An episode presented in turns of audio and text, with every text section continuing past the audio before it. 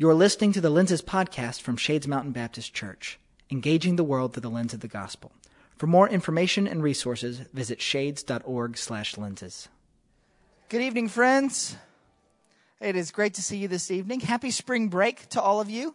Thank you so much for celebrating. Yes, we got a good laugh. Thank you, Adam. Uh, thank you so much for celebrating your spring break with us. Uh, is Ray in the room? I think Ray snuck out. Today's Ray's birthday, and so I was going to recognize him for his 30 years on this earth. Congratulations, Ray. We'll celebrate him when he gets back in. Uh, we're so excited to have you tonight. Thank you for being here uh, to Lenses. We have a special guest. Dr. Josh Reeves is our speaker tonight. He's a professor in the science department at Samford University, and he is a good friend of Adam Plant's, uh, which is how we connected to him. He is doing a talk uh, here tonight, two talks, and then he was telling us he's going to be, uh, he and a colleague or six weeks over at Dawson after this. So he is a great contributor to the local churches in having these kind of informed discussions. And so we are thrilled and honored to have you tonight, Josh. Um, we're going to start by reading scripture together, and I'm going to pray. So if you could, let us stand and read from Philippians chapter 4, uh, verses 8 and 9. We're going to read aloud together. All right. Finally, brothers, whatever is true, whatever is honorable, whatever is just, whatever is pure, whatever is lovely, whatever is commendable, if there is any excellence, if there is anything worthy of praise, think about these things. What you have learned and received and heard and seen in me, practice these things, and the God of peace will be with you. Let's pray together. Heavenly Father, we thank you and praise you for who you are, for what you've done. Father, we thank you that you are the God of all creation, and all of creation does cry out of your glory. Oh, I pray, Father, that you would guide our conversation tonight. Thank you for Josh and for his willingness to lead us. Uh, Father, as we think about technology and how it also cries out your glory, uh, guide us tonight. In the name of Jesus, amen. Thank you. We'll hear you gladly. Yes.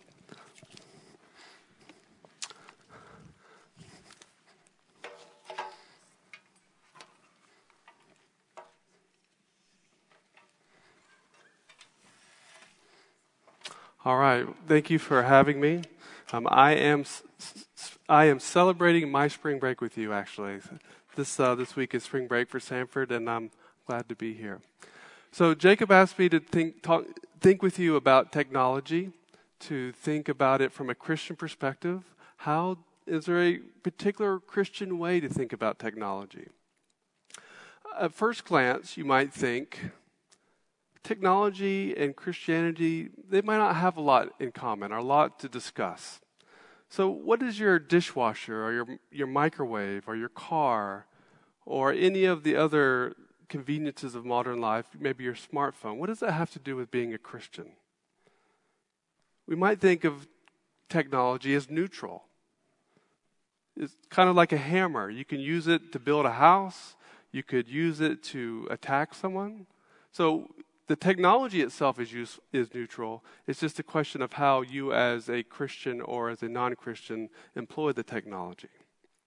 So, in that way of thinking about things, there may be not a lot to think about in terms of just the technology itself from a Christian perspective. But then there's another way of thinking about, about technology in the Christian tradition, one way that feels wary of technology. Technology is something to be worried about. And the best example of this, as you might think about this a little bit longer, is the Amish. The Amish shun many of the technologies that we use on our everyday life. So, living in Kentucky for a few years before moving to Birmingham, it never got old seeing a horse and buggy going through the, the middle of the street. You know, it was like a flashback to maybe 150 years ago. And actually, the Amish are not always anti technology. They, they can use the phone oftentimes, you can use farm tools, but all technology needs to be vetted, needs to be worried about from the spec- perspective of the Christian community.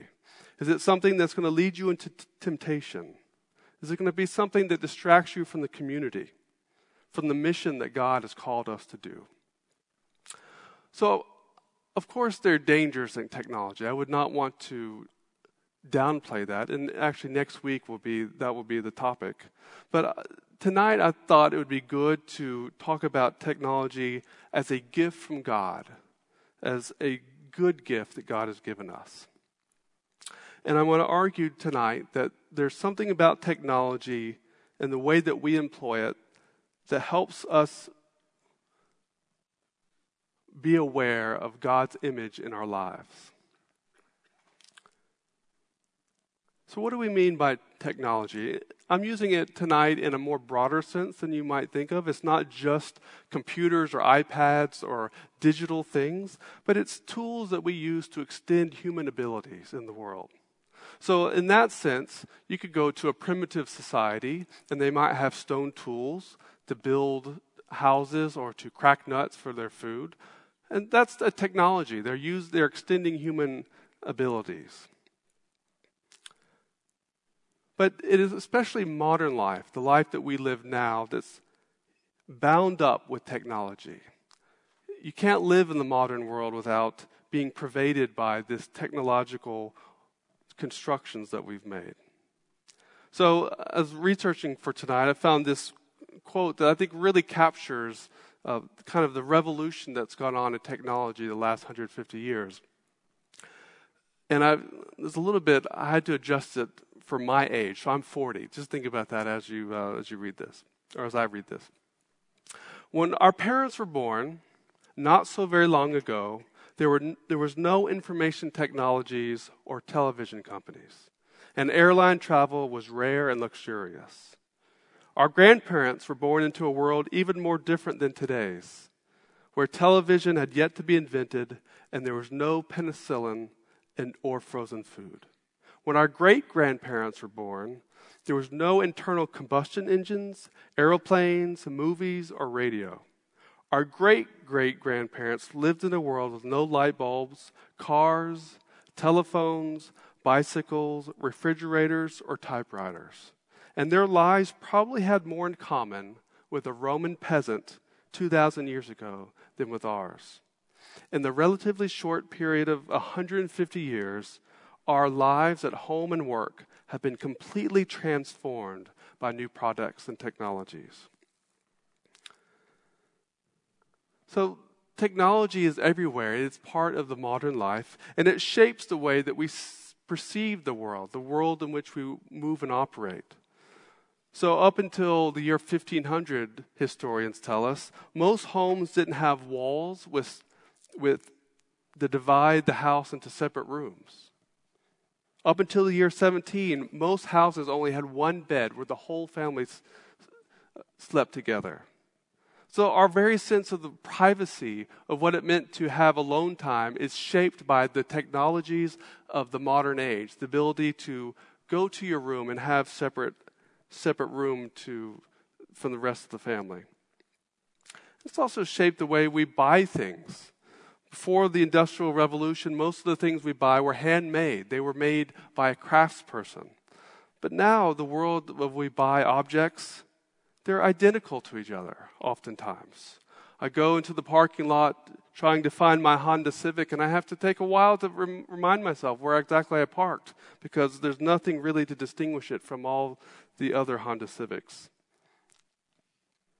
So we are living in a technological civilization that shapes the way that we perceive ourselves. And it shapes the way we react with each other, we, how we relate to each other, how we structure our days. Imagine trying to live the day without electricity, without light to do work at night. It shapes the way that people in the modern world have families with modern birth control. Technology is everywhere.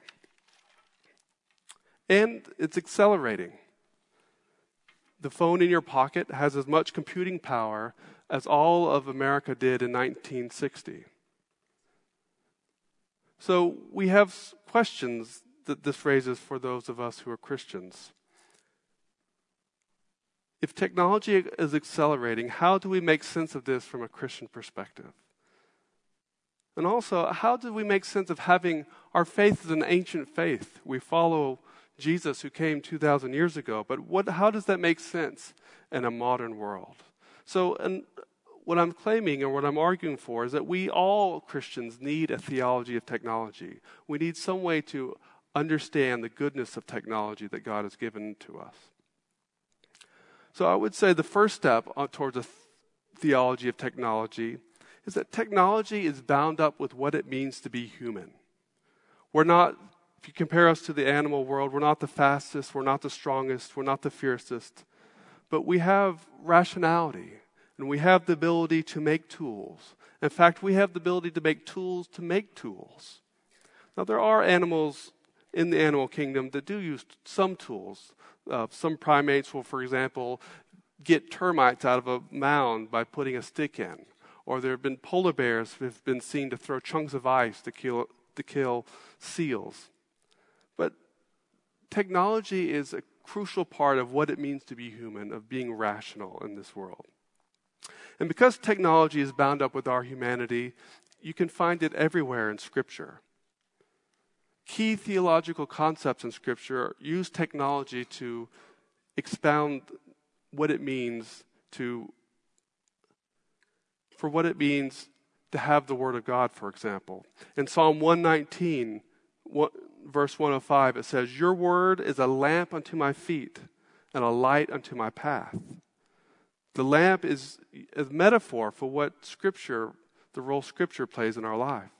Or think about Ephesians 6 when it talks about putting on the full armor of God. The pieces of armor are used as a metaphor to describe our life as Christians.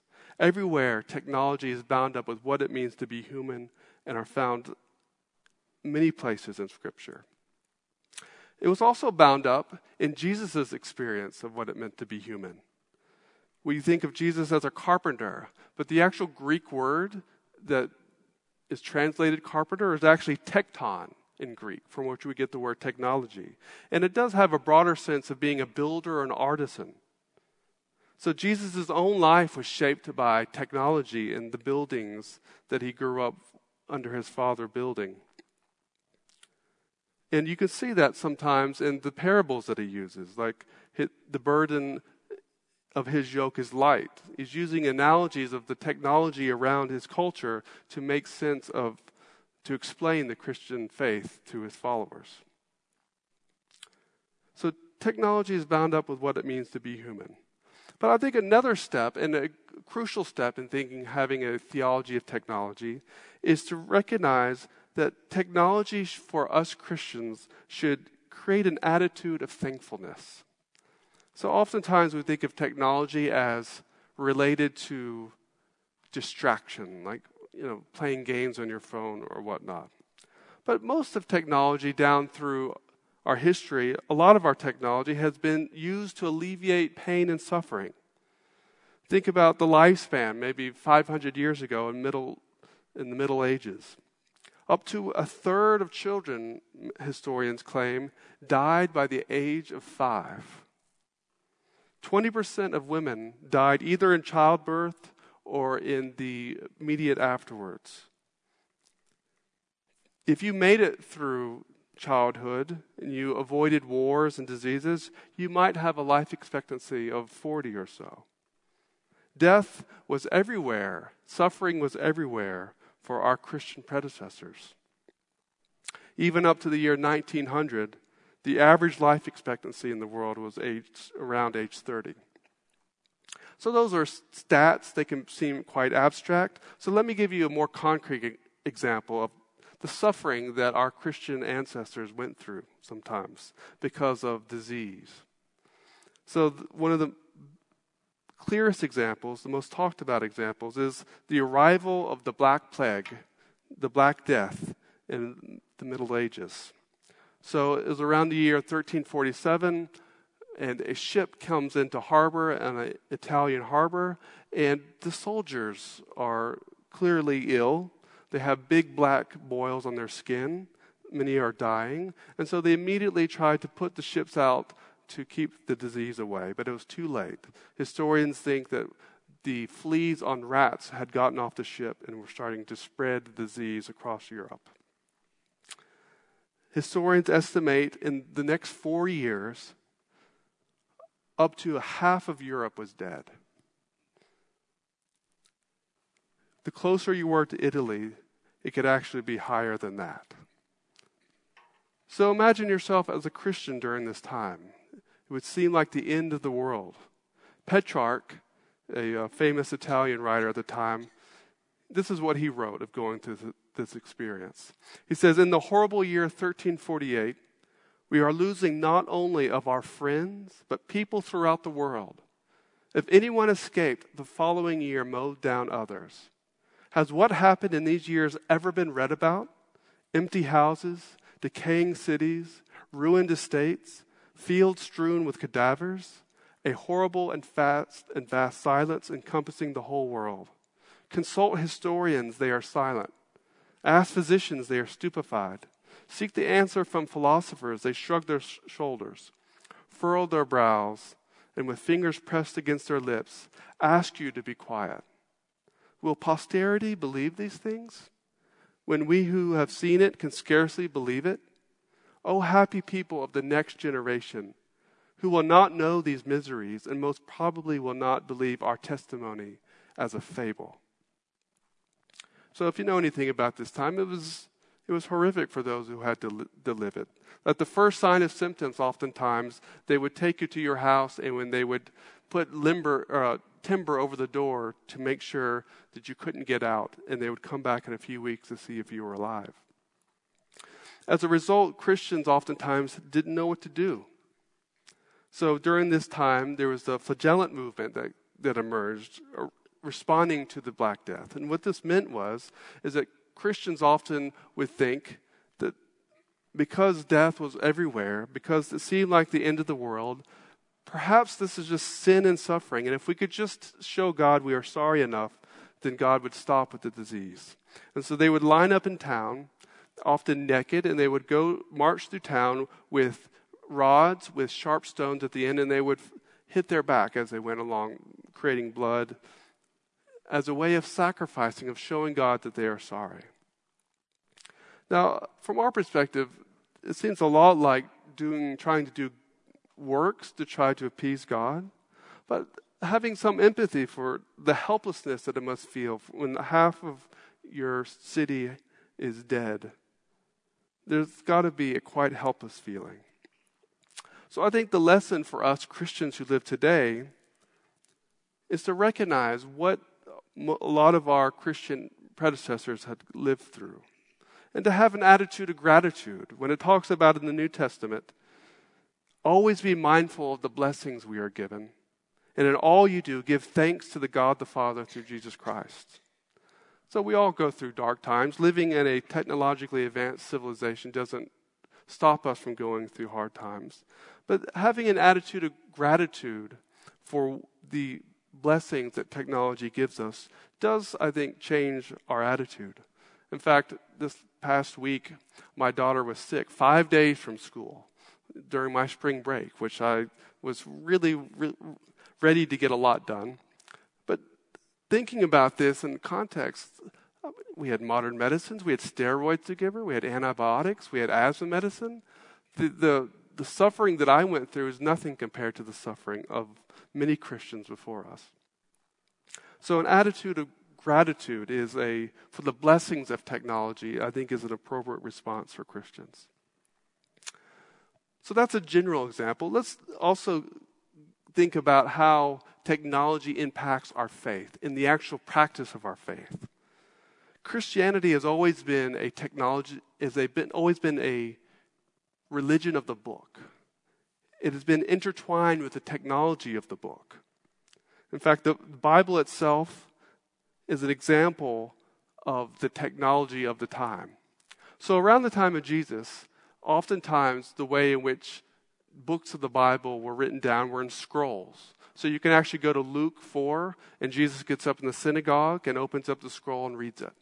Well, towards the end of that century, around the time the New Testament was being written, there was a development in the technology of books. Actually, they were called uh, codex, which actually a lot like our books. But now you could have, you could lay the, plate, the pages flat. You could write on both sides. You could have a hard cover around it so it's easier to carry around and it's not as fragile. It could be much smaller so you could take it like on missionary journeys.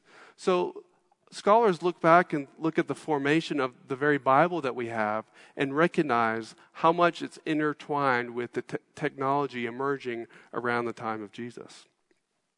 But having said this, most Christians down through time were illiterate. They did not have the ability to read. And books, you were dependent upon someone to copy the book down. So it was quite expensive. And, you know, being human, c- copiers can make a lot of errors. So when you look down in your Bible and you see in the footnotes, oftentimes, alternative translations, it's because sometimes we have uh, these ancient manuscripts that say this, and sometimes we say this. Well, that's a, a copying error created by the person who was trying to copy the Bible for that day. And so sometimes it's hard to determine which one is the, the right reading. So imagine when Gutenberg comes along in, in the 1454 and brings the printing press, what that means for Christian faith. So now you have type that you can move around. You can create um, any infinite number of pages, and you take, in some ways, like a wine press, and you press the paper down to create 100 copies, 1,000 copies, as many copies as you want. The Bible became standardized, it became cheap to own a Bible. And in fact, there's a lot of really interesting thinking about like why the what the printing press does to uh, the Christian faith and not just the English language. So, for example, a lot of the weird pronunciations of words, like the word knee. Why do we say have a K in front of uh, in the word knee? At the time of the printing press, you would say knee, right, like you say in Dutch and German. It's only because our our pronunciation has changed over time, but the word spelling has remained the same. So the printing press kind of locked in the language and kind of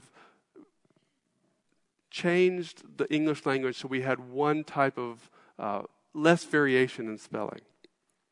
But this had a really big influence on Christianity. So before the time of Martin Luther, if you went to church, the emphasis was on communion, about the Eucharist. The priest would give you bread and wine, and the priest would likely not be facing you and saying words in a language you didn't understand, Latin. To understand Bible stories, it's often you had to look at the paintings on the, the walls of the chapel. So along comes Luther. Martin Luther, he, he was born 30 years after the invention of the printing press and entirely changed things around the idea that everybody should have access to the Word of God. The, the Bible should be translated into the language of the people, and everybody should be taught to understand it for themselves. This is only possible because of technology. The whole church service was oriented around the word now. People preaching the word, speaking the word. It was an entirely different church experience after the Reformation, made possible by print technology. Martin Luther, historians have said, was, the first bestseller. He was the J.K. Rowling of the day. He was the, had the ability to get his message out far and wide because of the, the printing press. So the relationship between the Word of God that we have, all have access to, and the increasing amount of literacy among the people of the church, and the increased religious knowledge is all made possible by a new technology. And in fact, it was around this time when we started putting chapter and verse in. That's before this time, it was not common in the Bibles. So, the very way that we practice our faith as Christians was impacted by the technology of the time. And so, it's interesting to think about for much of the last 400, 500 years, technology has moved not that much in terms of text, but now that we're in the information age, it does seem like church experience is changing again where if you go into a large church like Shades Mountain, you have video projectors and you have PowerPoint presentations. The way, the very way we experience church is, is changed by technology. So I think people will look back and see another inflection point around our time period about technology in human in church services.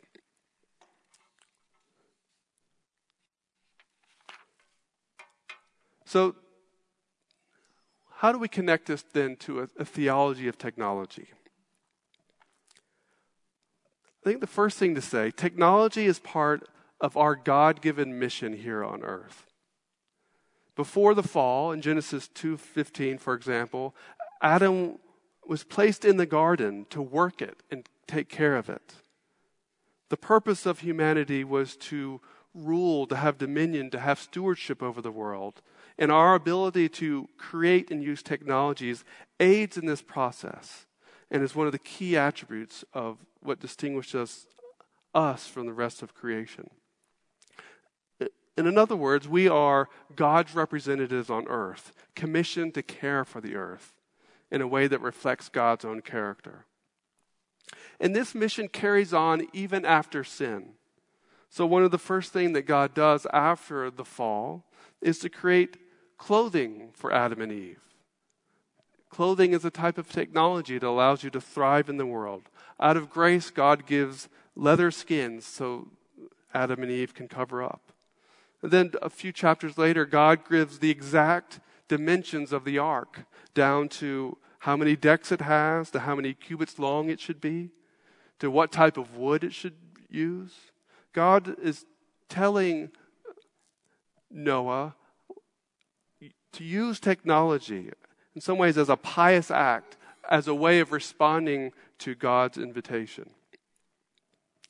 So, technology is a part, I would argue, of our current mission as Christians on earth to be stewards of creation.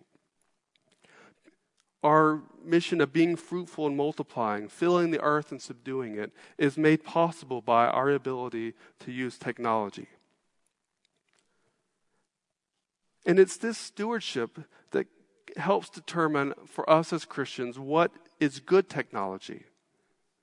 I mean, it's very clear that there's some types of technology that don't, that distract us from our God given mission to have stewardship. There's some technology that can be used to rule others, to, to tempt others. But the idea that God has given us a mission on this earth forms a criteria a something to measure up the way we use technology. Are we using it effectively? Are we using it for God's glory? So, in short, technology needs theological guidance. It doesn't serve very well on its own, it often becomes its own God. And I would argue, and this is not something I'm saying new, this is what many Christians have said down, Christian theologians have said. Technology reflects what it means to be made in the image of God. So humans are made in the image of God. And have you ever thought, why does the creator, the, the omnipotent creator of the universe, need six days to create creation? In some ways, what God is doing is He's showing us how to take care of creation. He's providing a model for us on how to take care of the earth, how to subdue it. So, just as God creates out of chaos order, so because I would we're made in the image of God, I would argue we often can make order out of chaos in our own lives with technology. Whether it's through creative acts like being an artist or technology, fixing engines, it is that ability to create order out of chaos that reflects our God given nature being made in the image of God. So I think this is often why, in the modern world, when we have jobs where we're not creative, where we can't actually take the product of our own hands home with us, whether it's because we have a desk job or whatever, it's often important to have hobbies where you can work on engines or you can do artistic or creative outlets because that reflects God's given nature inside of us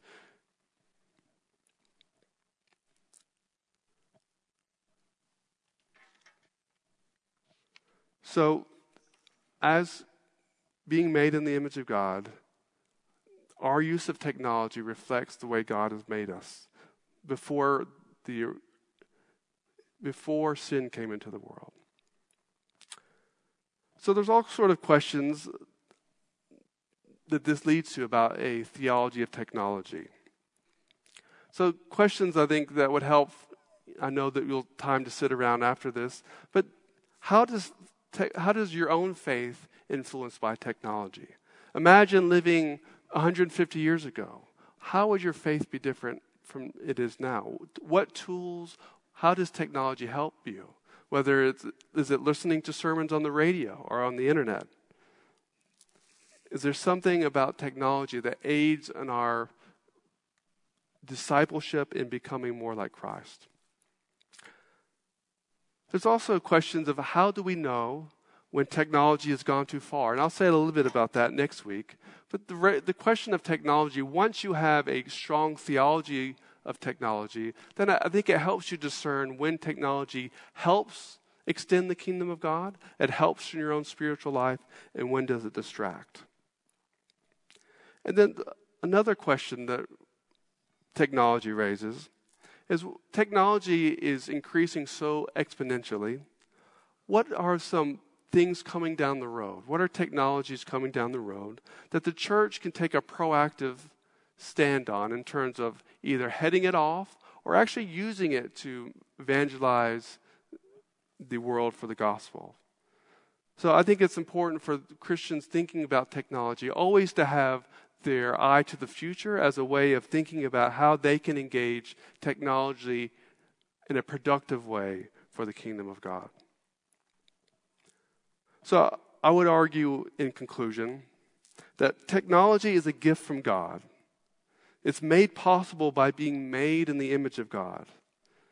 When it's used to further our responsible stewardship of creation, it is a good thing. It is a gift that God has given us. When it brings about the elimination of suffering in, our, in ourselves, in our families, or in our neighbors, it is a good gift from God.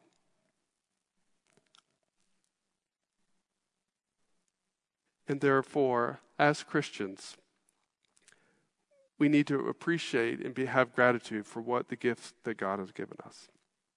Thank you very much.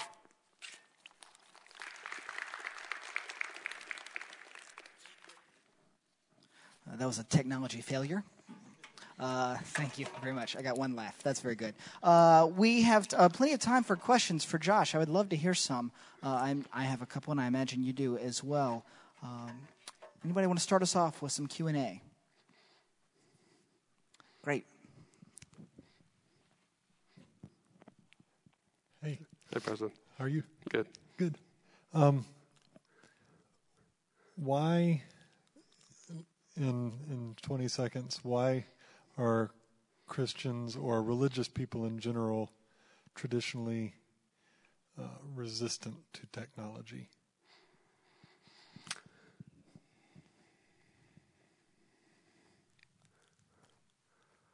there are certain type of technologies like television that I think, especially for earlier generations, have definitely have the ability to shock, uh, especially when you see values that don't reflect your own values on television. So I often think because television has had such a impact on our life and our culture that that is often one thing that people often think about technology or the internet and the harmful ways that the technology of the internet can be used uh, to hurt people or to degrade people. But I think those sorts of technologies are only one small aspect of a, a large set of, of technology that guides modern life. And so I think having Christians having a theology that affirms the goodness of technology, the way it reflects human na- nature as created by God, I think actually helps you to have a better conversation with those about technology, what it's good for, and what when it har- harms people. Great question. I, uh, Josh, you are welcome to punt any of these questions if sure. you don't like it, or if you're going to cover it next week. Okay. Because I, I, know that some of this is going to come up next week. Adam, I see your hand. Can I ask one first before you, or okay, so I have a question, and it's very specific to me being a minister, so it's Yeah. personal. And if you want to punt, you can. But uh, so uh, we have a number of young professionals in the room, wherein I teach the Sunday school class, and we'll tell them to read their Bibles, right? Uh, but uh, we also recognize that that's a very relatively new creation. Like the quiet time wasn't possible until the technology of the Gutenberg press, which you uh, ably demonstrated. Do we get a pass? For some things that are now a part of the Christian life now, like that, uh, that wouldn't have been around in the first century church. How does God view those kind of things for us? If you could speak on behalf of God, that would When be you say get a fantastic. pass, wh- what, do you mean? Like by I mean, a like, pass? uh, you know, if I were going to be very cynical, I could say, like, all right, if we want to be an Acts 2 church, I can be illiterate and not have to read my Bible, and that be enough because that's what the disciples were. yeah. I, I'm, I'm being only a little bit tongue in cheek, Yeah. uh, but is that any clearer?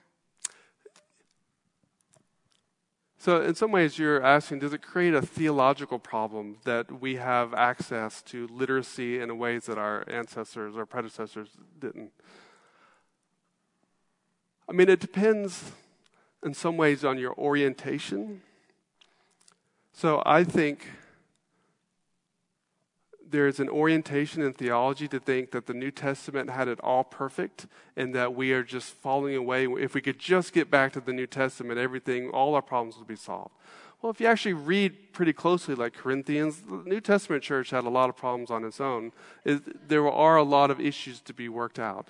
And so I would say, just as Jesus promised the Holy Spirit to lead the church into truth, God is patient to bring the church around to a fuller understanding than maybe our ancestors did. Like, I think I have no problem saying that the church should always stand against slavery, but that is something that it took a while for many of our Christian ancestors to come to grips with how, how to read the Bible, uh, how to have a good, solid Christian argument against slavery. So, from my perspective, I see in some ways even though it's the church does make mistakes today, I also think there's room to recognize that, that, that Jesus is leading the church somewhere, and there is a final goal that, that God is leading the church to. And so for me, I don't see it as a problem that we have access to tools and things that help our spiritual life more than our ancestors had. It's a great answer, and that's why all of you should read your Bibles. Great. We're going to go to Adam and then to Ray.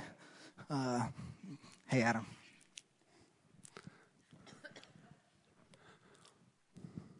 Hey, Doc. Adam.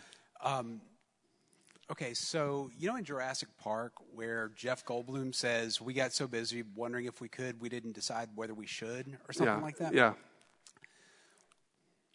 For example, in our life currently, there are genetically modified foods where you can uh, have golden rice that has vitamin E, which helps prevent childhood blindness, or drought resistant crops that can be grown in Africa, all of which can be used to alleviate human suffering.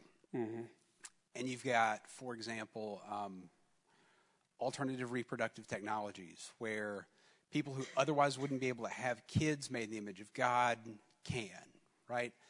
Could you give us some helpful guidelines for um, discerning how these technologies can be used in a positive way versus a negative way? Just, you know, in the, the thumbnail sketch. That will partly be the burden of next week's talk. But I will say, oftentimes with technology, it's very difficult to have a one size fits all answer. Because sometimes technologies can be great to, you know, the same reproductive technology may give the ability for life for, for some couple, but it also could be used in ways that we would may find objections to. So the question is, how do we find that, li- that line in the sand between what's good technology and, and that's not? And often I would think that it's a judgment call by Christians. By instead of because there's a lot of situations that have not been explicitly addressed by Scripture, we have to trust that we have been formed by the Holy Spirit, that we have uh, taking on God's character. And because we have that ability, because God, because God is living in us, we should hopefully have the wisdom to use technology responsibly. And so I would say that it's the burden of the church to help think through these issues together as a community to come to some sort of maybe consensus might be too strong, but some good, solid wisdom, some discernment on these technologies. And so I think more than anything, a theology of technology needs to be able to address these sort of questions. Otherwise, in 40 years from now, when you know 20% of the population is modifying uh, the DNA of um, an, a fertilized egg, so there's higher IQ or some other thing, the church has to be able, able to think about these issues beforehand, to have some sort of sense of what the natural limits are and what and what are not. I think for a lot of Christians, the natural realm is the natural, going with what is natural is the right answer. But the problem is that gets a lot of tricky, right? If if we were supposed to fly, God, God would have given us wings, would be the response, right? We do a lot of things with technology that we weren't supposed to do, but God has uses that, I think, gives us gifts that we're able to alleviate suffering. So it is an extremely complicated answer, but I do think it's needed that the church be aware of this. The whole church, not just the ethicists down at Samford, the whole church needs to think about this because there's, given the rate of technology, a lot of these questions will be pressing more on us than sooner than we realize. Ray, we wished you happy birthday when you stepped out earlier, so I want to wish you happy the 30th birthday. That's a big one. That's exciting. Thank you. Thank you. So yeah, thanks for for the things you you've shared so far. Um, I think I, I, wanted to sort of expand a little bit on on this uh, question that uh, that Jacob and Adam asked. Um, so so here you were talking about, for example, reproductive technologies or mm-hmm genetically modified food or, or, wings, like you said, you know, things we were not supposed to do essentially. Mm. Um, and and I think in, in both cases you you answered with this tone of, well, the Holy Spirit is actually letting us know more things that perhaps we were we needed to know mm-hmm. at you know say at the New Testament time or something. Mm-hmm. So I wanted to see if you could, ex- if it is possible, if you think it's advisable to expand this into the area of ideas, because, for example, um, technology generally sometimes leads to new ideas that were not present before. Like, for example, uh, there was a time we couldn't count to a million. So the concept of a million didn't exist, mm-hmm. or even a billion. So today we can talk about a billion stars. We can talk about a billion years because we know that concept, which came to us from technology. So um, there are, for example, there are many things that we, we tended to um, associate with the immaterial soul. Mm-hmm. Like, for example, ability to make decisions, uh, personality, sin, uh, uh, sadness, and, and yet today, you know, technology basically shows us chemical reactions in the brain that are happening, that are related to love, to sadness, to fear. Mm-hmm. And, and so there are some new ideas being injected here. And I, I was wondering if you could talk about the impact of this on theology, the impact on our spiritual life, how you, you see, what kind of recommendations you would uh, help us in that area, ideas, new ideas. yeah. The, so I, I would definitely agree with you about new ideas. I think technology, that's why I said in the beginning, it shapes the way we perceive the world. It's not just a neutral thing whether I can use it or not. It actually shapes the, the world, the mental world in which we inhabit, the, the way we think about the world. So I would agree with that. A lot of the questions about technology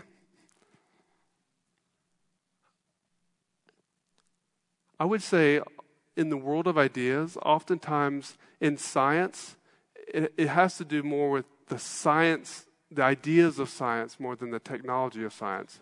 Um, and what I would say is, for example, oftentimes science can give us technology, even though the theories behind it can change. So, for example, you can, with Newton's gravity theory of gravity, you can shoot rockets to the moon, but even though we don't really believe that it's exactly correct. Or you could say we have the idea of radio waves, even though the theory that gave us radio waves isn't sort of correct.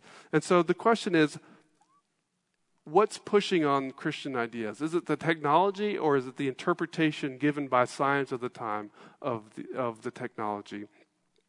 And so I would, I, there's no doubt when technology, like if we can develop a technology that can just touch a part of your brain and give you a spiritual experience, that will change something in some way. But there's always multiple ways of interpreting it. And so the question I guess it's a it's, it's a long way to say that's it's really complicated how technology pushes on the ideas.